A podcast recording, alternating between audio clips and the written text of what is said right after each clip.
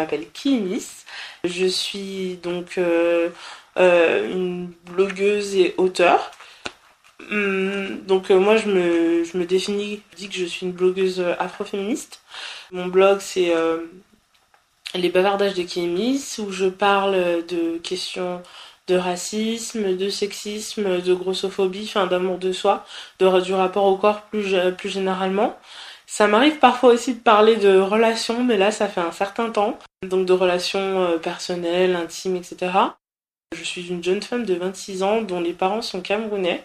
J'ai grandi en région parisienne, donc euh, j'ai grandi d'abord dans 93 à Blanc-Ménil. Ensuite, j'ai déménagé dans 77 en Seine-et-Marne et je suis revenue dans 94. Là en ce moment, je suis à Lyon, mais ça fait que quelques mois.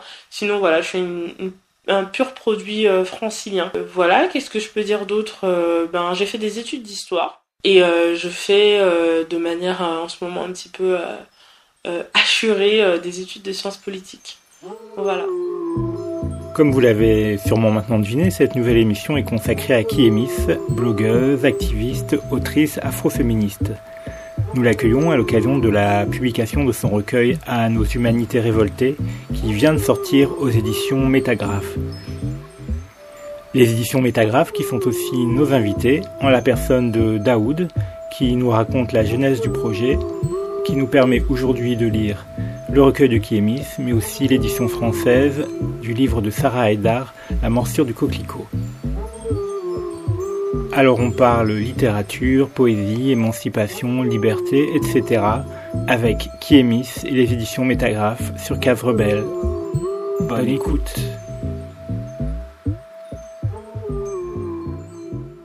L'écriture c'est quelque chose qui est venu euh, facilement, enfin ça me vient très facilement. Euh, mais j'écrivais pas forcément des choses euh, politiques avant, j'écrivais plus. Tu sais, on écrit un peu tous, donc tu vois, t'as toujours des conneries qui traînent chez toi parce que t'as écrit des bouts de mots, des bouts de phrases, et moi c'était des bouts de romans, jeunesse, érotico, je sais pas quoi, tu vois. Et, et en fait, sauf que j'étais bloquée depuis un certain temps, j'arrivais plus à écrire en fait, j'arrivais plus à écrire quelque chose de très long.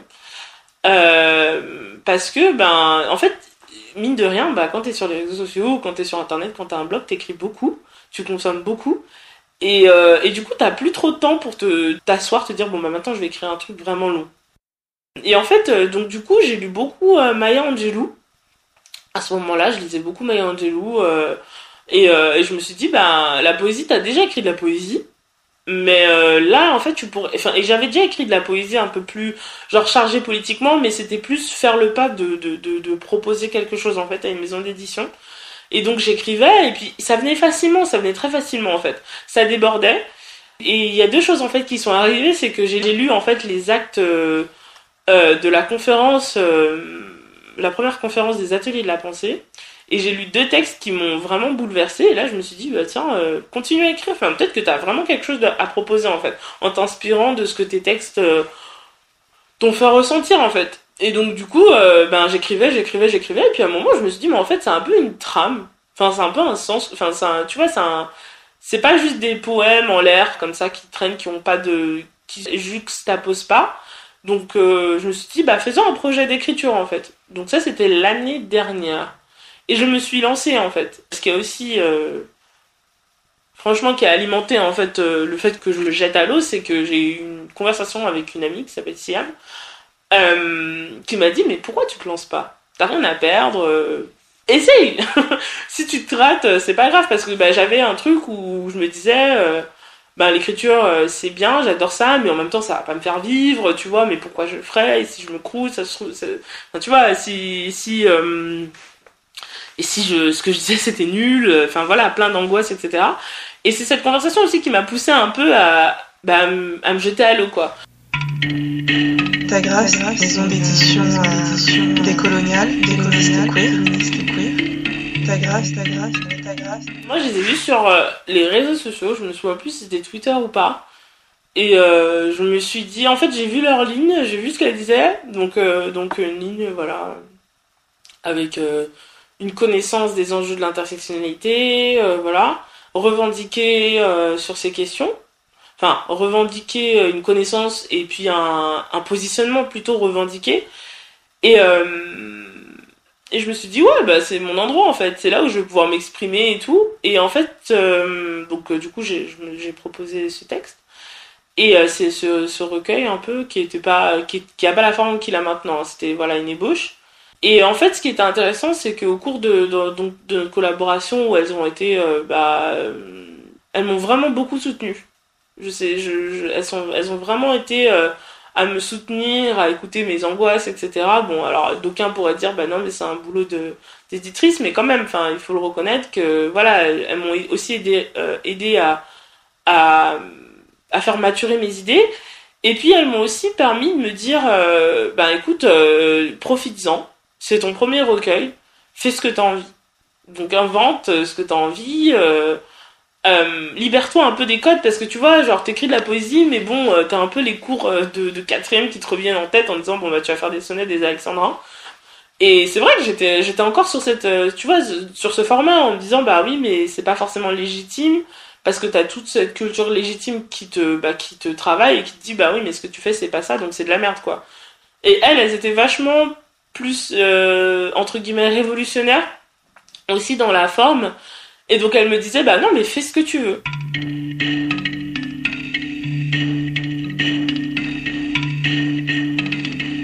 Euh, moi je m'appelle Daoud, euh, je suis éditrice aux éditions Métagraphe avec euh, mes deux collègues Karima et Solène. Métagraphe, c'est une maison d'édition décoloniale, féministe et queer. C'est un projet qu'on a mis en place il y a maintenant trois ans quand on a commencé à discuter de ce projet avec euh, Karima et Solène, c'est parce qu'on avait euh, du mal à trouver des ouvrages euh, qui nous ressemblaient ou qui nous parlaient.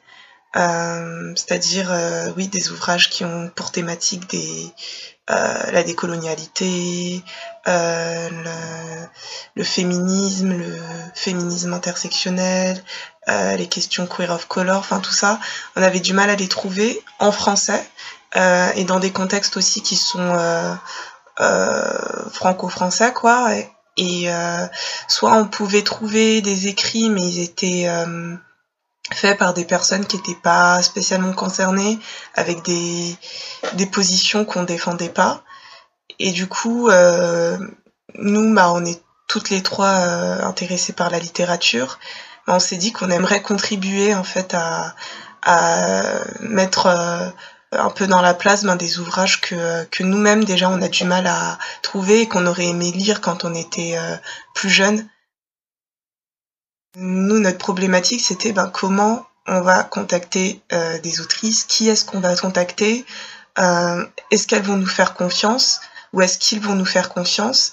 En fait, on a, c'était un coup de poker quoi. On, on a créé un compte Twitter, un compte des éditions Métagraphe, et le risque, c'était bah voilà, de se présenter comme maison d'édition et d'avoir aucun bouquin à présenter. Mais on s'est dit c'était notre euh, seul moyen pour euh, bah, pour entrer en contact avec des écrivaines et euh, et du coup bah, on a eu l'aide d'amis qui ont fait tourner notre projet. Et du coup c'est comme ça que on a eu une sans, sans, sans rien présenter de concret euh, à part nous-mêmes et notre projet et notre envie et notre volonté, on a eu euh, une centaine d'abonnés euh, sur Twitter. Et c'est par là que que Kiemis nous a nous a repéré. Faut dire qu'en fait on l'avait déjà repéré, on l'a trouvé super. et, et donc on la suivait déjà sur Twitter et c'est comme ça que qu'on est entré en contact avec elle. Et, et elle nous a envoyé ses, euh, nous a fait confiance, elle nous a envoyé ses poèmes et euh, nous on a, on a juste adoré, on était trop fans et, euh, et voilà on a, on a juste envie de travailler, on avait juste eu envie de travailler avec elle. Pour la couverture de Kiemis, c'est un artiste plasticien qui s'appelle Josué Como. Enfin nous on l'a découvert sur les réseaux sociaux, sur Twitter et euh, on adore euh, on adore les peintures qu'il fait donc c'est un mannequin mais il, est aussi artiste et il fait des tableaux mais qui sont juste magnifiques et euh, du coup on a demandé à Josué et il a fait il a fait une peinture à partir d'une photo et le visage qu'on voit sur la première de couverture de À nos humanités révoltées c'est la maman de Kiemis pour Kiemis c'était très important que ce soit un visage qui lui semblait familier, parce que c'est sa source principale d'inspiration. Bah, la, la, la, peinture, le tableau, il est juste magnifique et c'est ça en fait qu'on voit en première de couverture. C'était important aussi que ce soit euh, euh, quelqu'un comme Josué parce que c'est un artiste qui est jeune, euh, bah, c'est un jeune euh, jeune homme noir et c'était euh, important pour nous que même au niveau des illustrations, ce soit quelqu'un qui correspond à notre à notre ligne quoi. Et il a été ravi de faire cette couverture donc ça nous a trop touchés.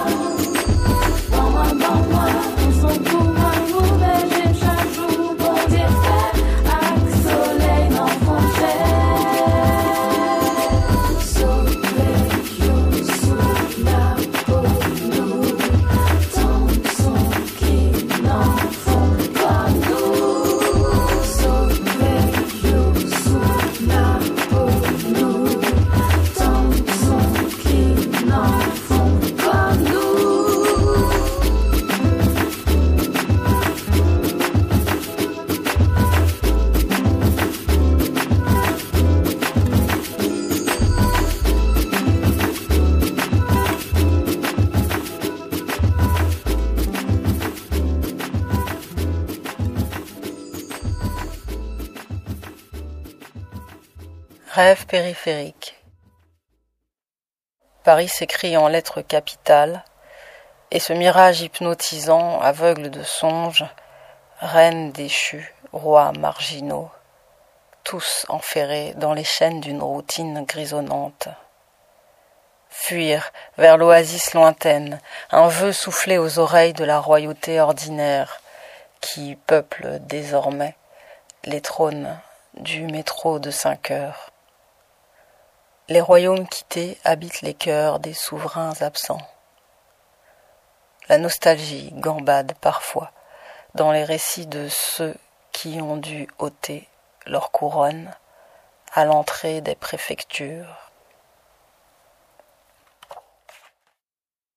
Je pense que c'est aussi euh, une force qu'on a nous en tant qu'afro-descendants, c'est que genre je me reconnais pas dans une filiation euh, euh, juste nationale, tu vois. Euh, comme on est un, on est un peu dans, tu vois, dans un espace, euh, dans un espace diasporique où t'as des gens qui évoluent. Tu vois, moi, j'ai vraiment pas de complexe à, à piocher euh, chez les, que ce soit chez les Anglais. euh, donc là, c'était des Anglaises, tu vois, qui ont écrit, là, qui m'ont inspiré chez les Africains, Africaines. Euh, même si je suis en pleine découverte aussi, mais c'est de la même manière chez les Anglaises. Mais voilà, il y a, voilà, il y y a des choses très belles aussi. Euh, juste continentale. Euh, j'ai mon bouquin qui m'attend sur les nouveaux, euh, euh, les nouveaux poètes africains. J'ai trop hâte de le voir. Enfin bref, euh, chez les Américains, dans, dans une, dans, dans un sens très large, donc c'est-à-dire dans les Amériques, quoi, dans les Caraïbes. Et tu vois, c'est intéressant ce que tu dis parce que tu vois, genre, je- je- par exemple, je lisais un, je lisais des poèmes. Euh, donc d'Aimé Césaire. Alors Aimé Césaire, j'ai un rapport très bizarre à ses poèmes parce qu'au tout début, quand j'ai commencé à les lire, je comprenais rien je ne comprenais absolument rien. Je me disais, mais what? Tu vois, ça, faisait pas sens pour moi. Et après, j'y suis revenue, après avoir lu d'autres trucs, tu vois. Euh, et c'était plus de la poésie d'ailleurs, c'était plus euh, des sciences sociales, etc. Et, euh, et là, ça m'a vraiment parlé, quoi, tu vois. Enfin, j'avais besoin d'autres outils pour pouvoir comprendre exactement ce qu'il disait et, et, et, et percevoir la force, en fait, de ce qu'il disait, tu vois. Et donc du coup, j'ai, je me suis aussi inspirée, enfin, comme tu le dis, en fait, euh, peut-être la littérature franco-française territoriale, euh, hexagonale, tout ce que tu veux. euh, J'avoue que j'y suis, je, je suis même pas une professionnelle. Je vais plus te citer des, voilà, des, des américaines ou des caribéens, caribéennes. Du coup, euh, j'ai, redécouvert en fait la littérature euh, caribéenne francophone. Euh, donc euh, j'ai lu euh, un peu d'Edouard Glissant. Je dis pas que je suis professionnelle, juste j'ai lu et c'est vrai que bah là t'as aussi quelque chose de très enrichissant en fait parce que tu te dis je peux me remettre dans ce contexte-là. Parce qu'effectivement en fait si tu dis si ma légitimité doit venir d'une filiation nationale purement nationale hexagonale ça va être compliqué quoi. Parce que bah c'est pas là mais mais mais mes inspirations viennent pas de là quoi tu vois. Vaillante. Nardal. Thiam. Roussy Césaire. Vos propos stellaires réduisent à néant par le trou noir de l'histoire. Solitude, quelle fierté m'inspire ta résilience. Tes mots incitent à la dissidence. Pamphlets de nos guerrières traversent les années-lumière. Vos noms ne sont pas dans les manuels scolaires, perdus, enterrés sous la poussière. Crier vos noms, vos résistances, me semble pourtant une évidence. Nos cadences rythment nos pas, leurs cris passés hantent nos combats. Leurs demandes dessineront nos rêves, leurs désirs viendront mourir sur nos lèvres. Thiam, Roussy, Césaire, Archimède, Nardal, la cascade, Doubounia, solitude, Tambury, Crenshaw,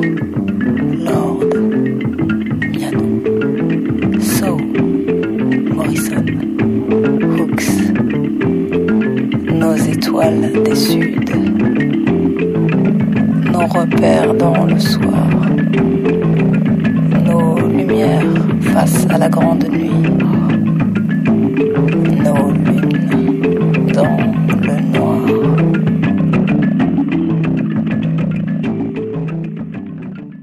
comment dire, c'est c'est lié à mon expérience en tant que, je sais pas si on peut dire activiste afroféministe hein, depuis, on va dire 2013-2014, où tu vois, t'as des gens qui, qui veulent aussi te nier aussi une, euh, légitimité, même juste euh, en, en termes de contexte français, tu vois. euh, qui veulent te dire en gros que l'afroféminisme, enfin tes idées n'ont pas de sens en fait, t'importe, euh, tu fais une espèce de greffe euh, pas naturelle euh, de, de, de, de, concepts qui n'ont rien à voir avec l'espace français, en tout cas avec les réalités françaises, tu vois. Et, et du coup, enfin, je me souviens que la première fois que j'ai entendu parler de Nadal, je le dis tout le temps, hein, c'était à la conférence d'Amandine quand elle, Amandine Gay, quand elle a sorti son film euh, Ouvrir la voie, bon c'est au tout début quand on sortait les quand on regardait les extraits, donc et, elle parle donc des sœurs Nardal, tu vois. Donc première fois où je me dis waouh, donc ça existait en fait. Donc euh, t'as des femmes noires euh, sur le territoire français qui ont, tu vois, qui ont posé les questions qu'on se pose euh, maintenant. Et t'en as d'autres. Et donc du coup pour moi c'est aussi important de, tu vois, de rappeler cet héritage parce que en fait, on a toujours l'impression qu'on a, on arrive et, et il s'est rien passé avant. Surtout en France, en fait.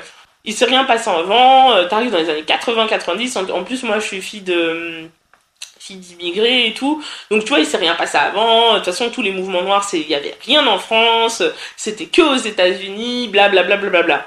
Tu vois?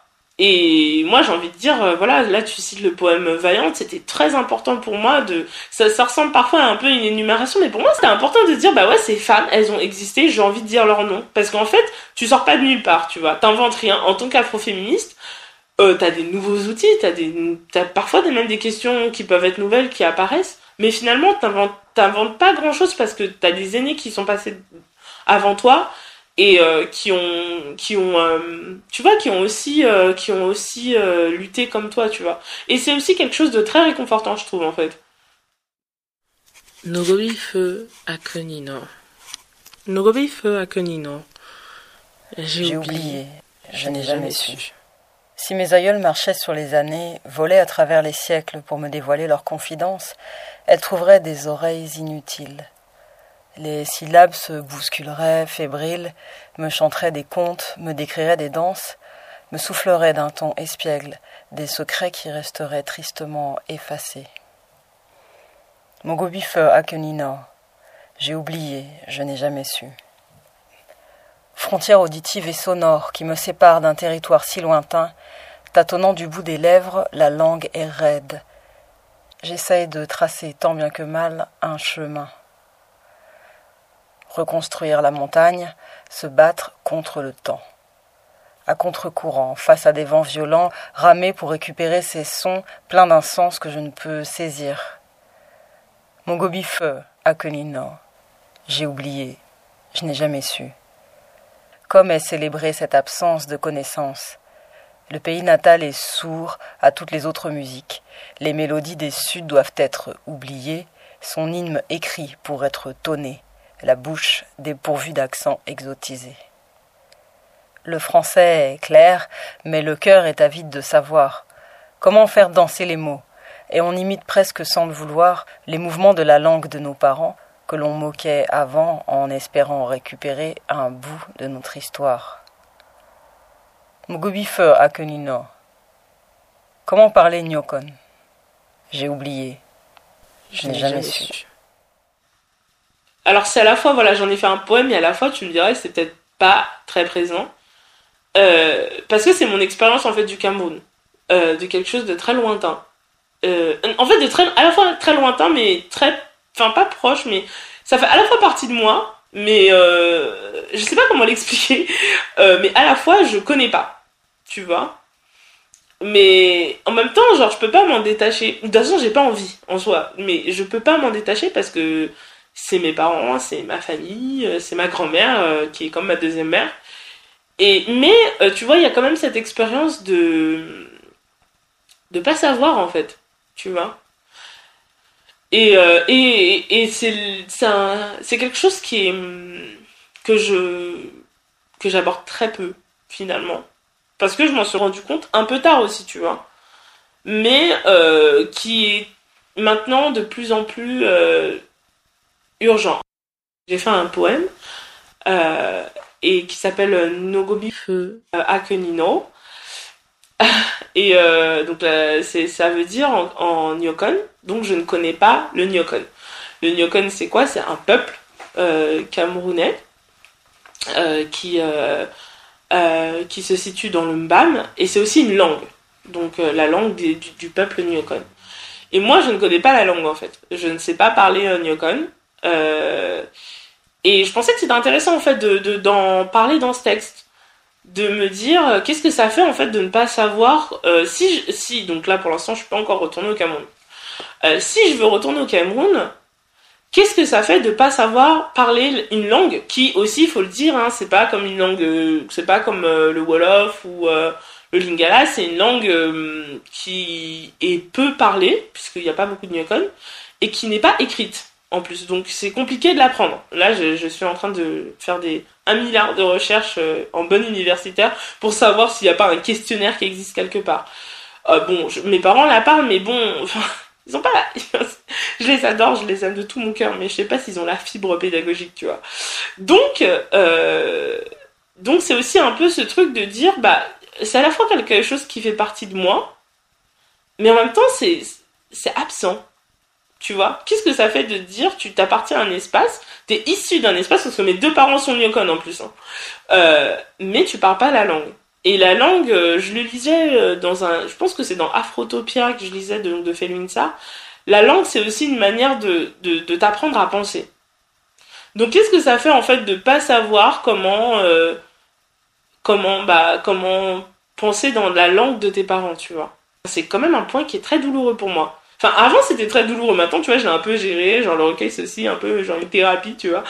Mais euh, tu pourras... Il y a des choses que tu pourras pas comprendre, à part si je vais vivre à Yukon pendant genre 3 ans, tu vois. Euh, qui sait, ça peut, ça pourra arriver dans ma vie, mais tu vois, genre, il y, a plein de choses, en fait. Et, euh, et je pense aussi, c'est important de... C'était important pour moi de le dire, parce que c'est pas non plus une critique envers mes parents, tu vois. Parce qu'on était aussi dans, il y a aussi, on, on arrive dans un espace, enfin, tu vois, c'est aussi l'histoire familiale qui explique que, mais aussi tu arrives dans un espace où, ben, la langue, donc, euh, donc là, c'est pas moi, puisque moi, je suis née ici, mais tu arrives dans un espace où ne pas parler français, c'est limite un crime, quoi. Il faut que tu parles français, tu vois. Et il y a certaines langues, évidemment, les langues européennes, comme l'anglais ou l'espagnol, à la limite, qui sont valorisés, tu vois, tu peux, si tu, les, le, tu le parles à la maison, c'est valorisé, ou tu pourras le, enfin, c'est, tu vois, c'est une langue légitime, entre guillemets, surtout l'anglais. Mais, euh, mais, mais, mais, enfin, si t'apprends pas à parler, euh, enfin, tu vois, c'est aussi la construction nationale, tu vois.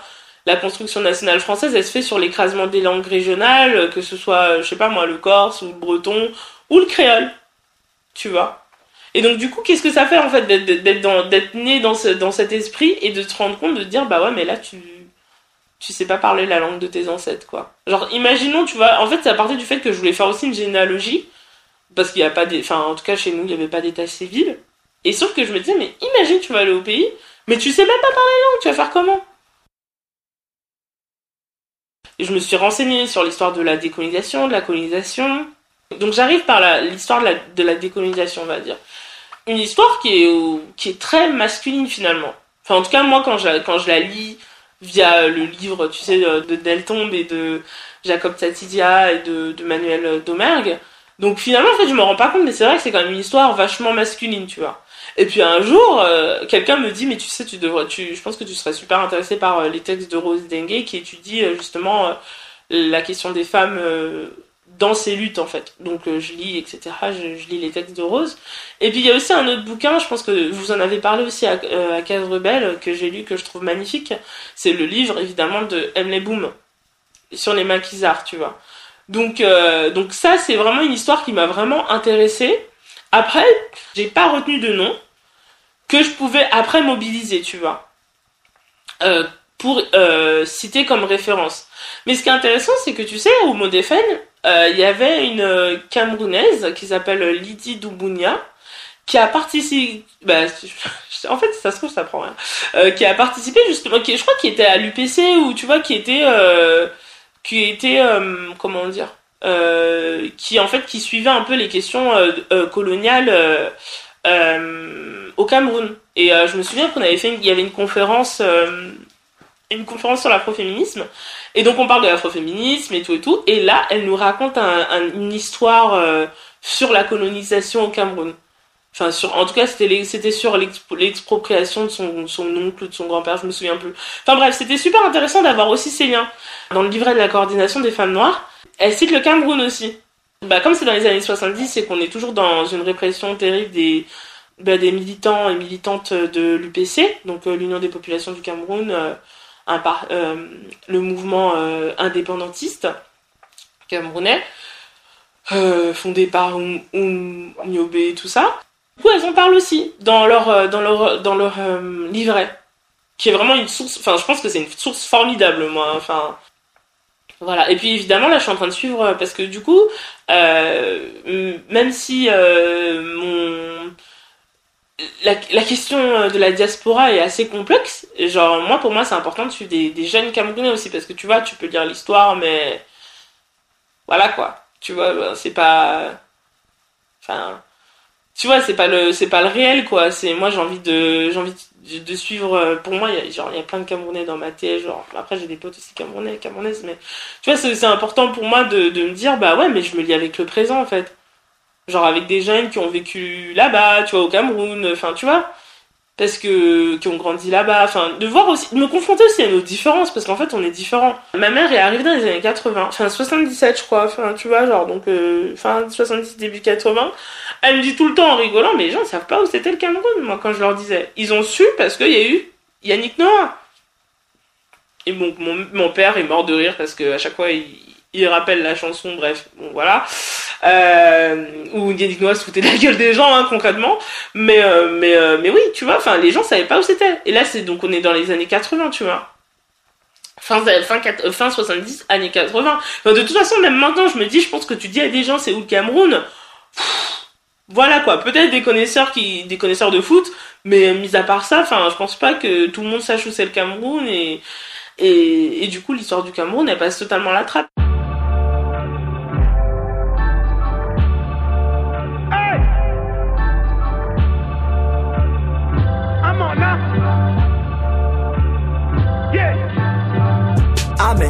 lunga metaba bocho ame.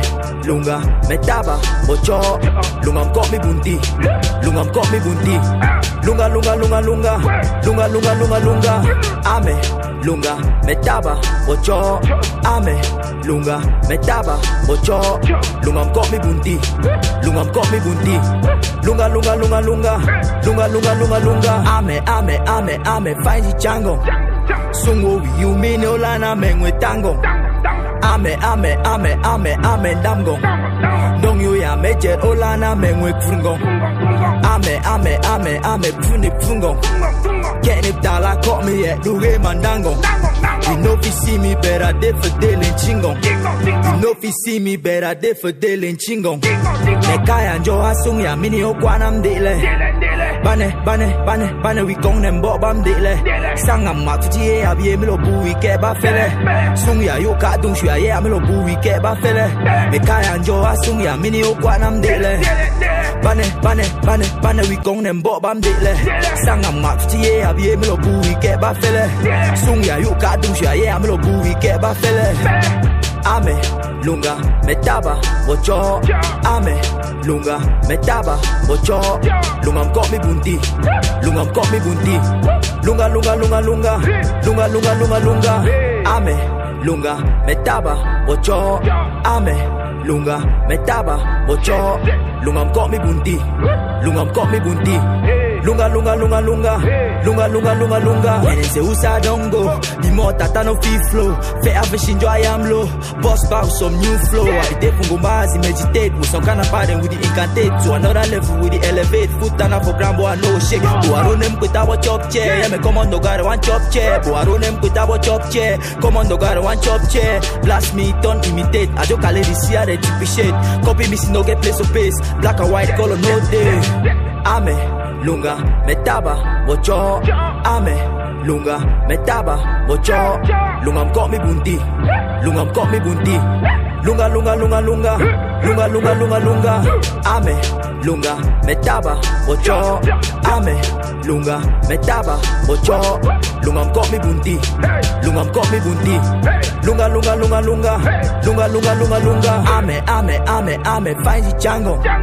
Sungo you mean olana mengwe tango ame ame ame ame ame damgo dong yo ya mejet olana mengwe krungo ame ame ame ame puni pungo Catnip down like caught me at Luge Mandango.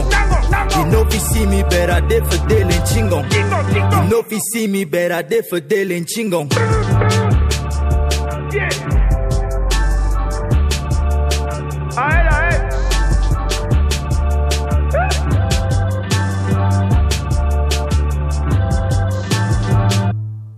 Que j'ai un peu de mal à croire qu'il qu'il qu'il sort.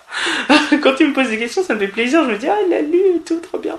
Bref, euh, mais euh, je sais pas. J'ai envie de, de présenter, j'ai envie de lire des extraits. C'est un peu se mettre en danger, mais de toute façon je me suis déjà mise en danger donc en présentant le livre, donc euh, autant y aller à fond. Je sais pas. J'ai envie que ce soit, tu vois, un outil. Ou par exemple, bah, t'ouvres Vaillant, tu te dis, bah tiens, je vais aller taper ce nom, qu'est-ce qui sort? Tu vois? Euh, Et j'ai aussi envie, enfin, pour moi, c'est une autre manière de dire ce que je pense. Enfin, la poésie, ça, ça, donne un champ de liberté incroyable. Comme je te le disais plus tôt, quand t'es boosté par tes éditrices qui te poussent aussi à prendre cette liberté, c'est vraiment, t'as un champ des possibles en face de toi et tu peux dire, euh, tu peux crier tout ce que tu veux, tu peux jeter sur papier tout ce que tu veux.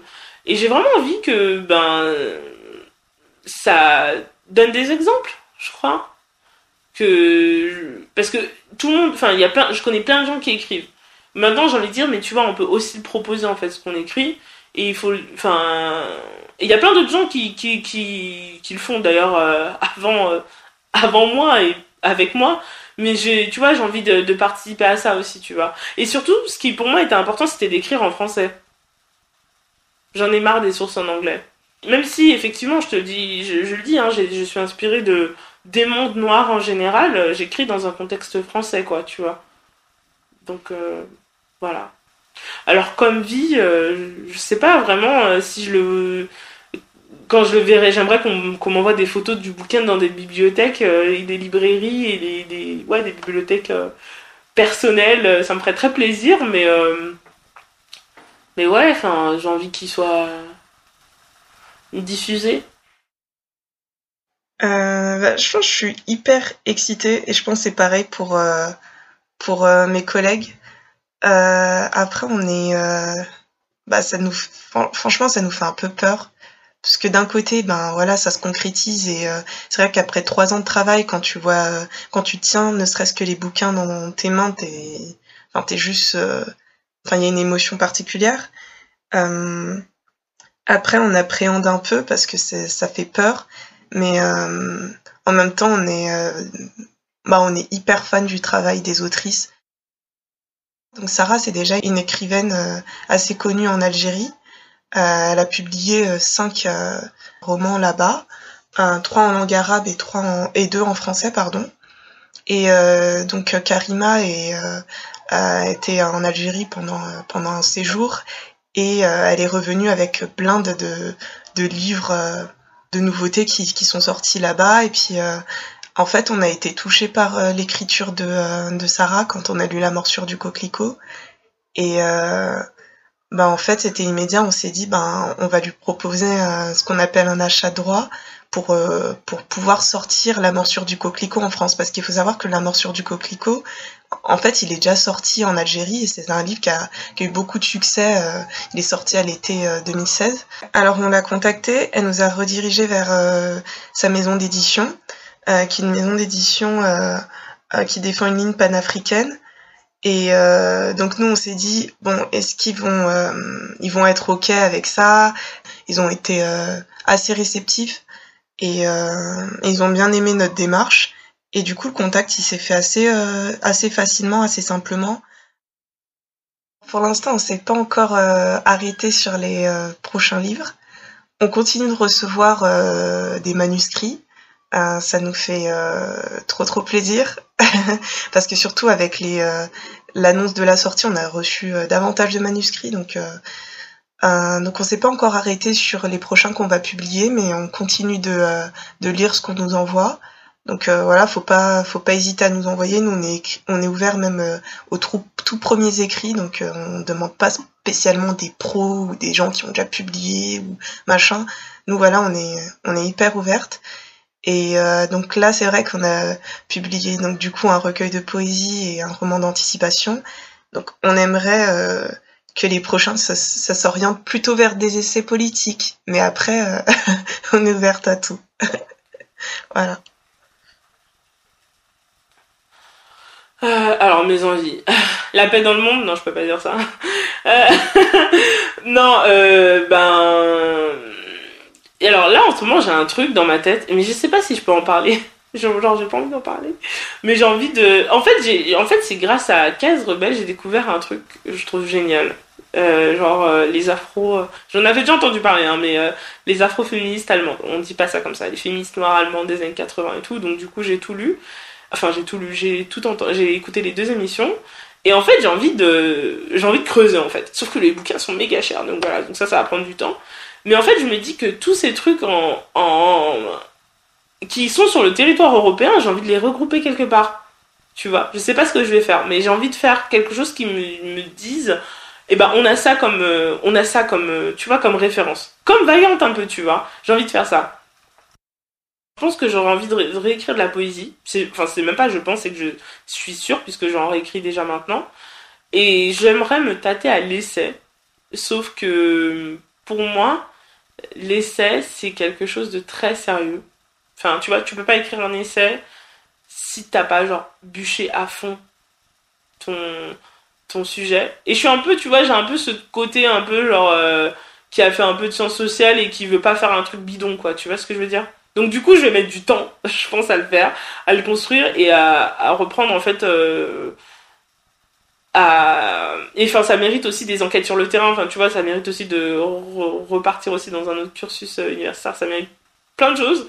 Mais ça, c'est mon but aussi. J'ai envie d'écrire un truc euh, plus ça. C'est pas la poésie, c'est pas sérieux. Ma poésie, moi, je la trouve très sérieuse, mais plus je sais pas en fait. Peut-être un truc mélangé, genre comme Nathalie Toquet, tu sais, genre elle a fait aussi un truc super euh, super bien et il y avait de la poésie aussi dedans, donc voilà. Euh, donc voilà, c'est ça. Après, je pense que j'ai toujours envie de suivre en fait les mobilisations euh, afroféministes. Enfin, il y a plein de trucs qui se créent et c'est bien d'en faire partie aussi. Et je me dis que j'ai aussi de la chance d'être dans un moment où t'as plein de groupes qui se créent en fait, tu vois. Parce que genre moi j'existe pas sans le groupe. Enfin c'est un truc, genre quelqu'un va dire que c'est un truc de gauchiste ça, mais bon enfin bref on s'en fout. Mais euh... mais mais enfin tu vois genre, euh, enfin je sais pas, genre je, me dis que les trucs collectifs c'est bien quand même, tu vois. De là j'étais à la à la hum, Sisterhood Party euh, numéro 1 du, du collectif euh, Sochi à Lyon, collectif afroféministe. C'était super, tu vois. Genre j'ai rencontré une peintre, euh, j'ai rencontré même plein de gens, enfin plein de femmes noires qui te permettent aussi de d'exceller quoi. Enfin tu vois, d'exceller, de briller, de, de, de te nourrir, de d'être en paix aussi un petit peu d'être à la fois en colère et à la fois de, de pouvoir euh, faire que cette colère euh, ne te ronge pas trop. Tu vois enfin donc euh, c'est quand même super bien. Et puis continue à lire hein.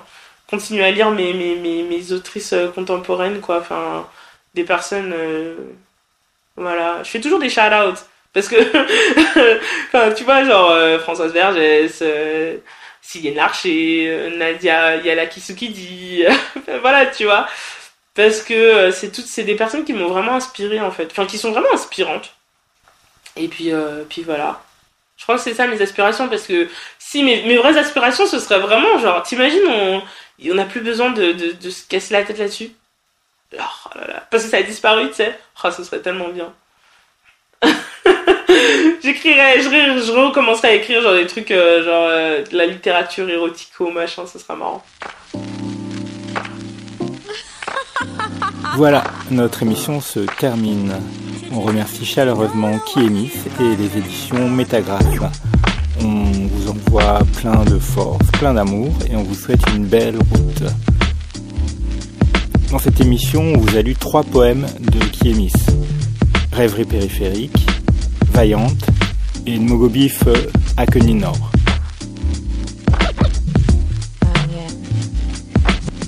Pour ce qui est de la musique, vous avez écouté Ines Kai avec Battement, Tata avec le morceau Lunga, et pour terminer, c'est Janet Jackson avec Gat Till It's Gone. Sur ce, on vous dit à bientôt sur Case Rebelle.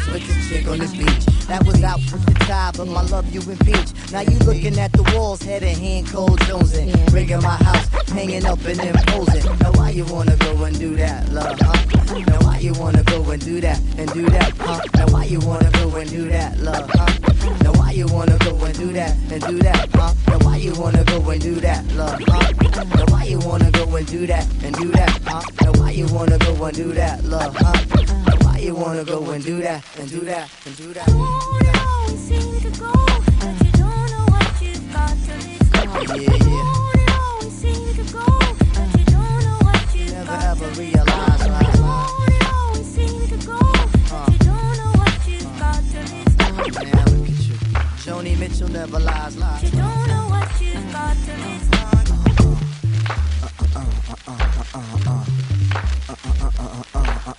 Yo, do you feel that? Uh-uh.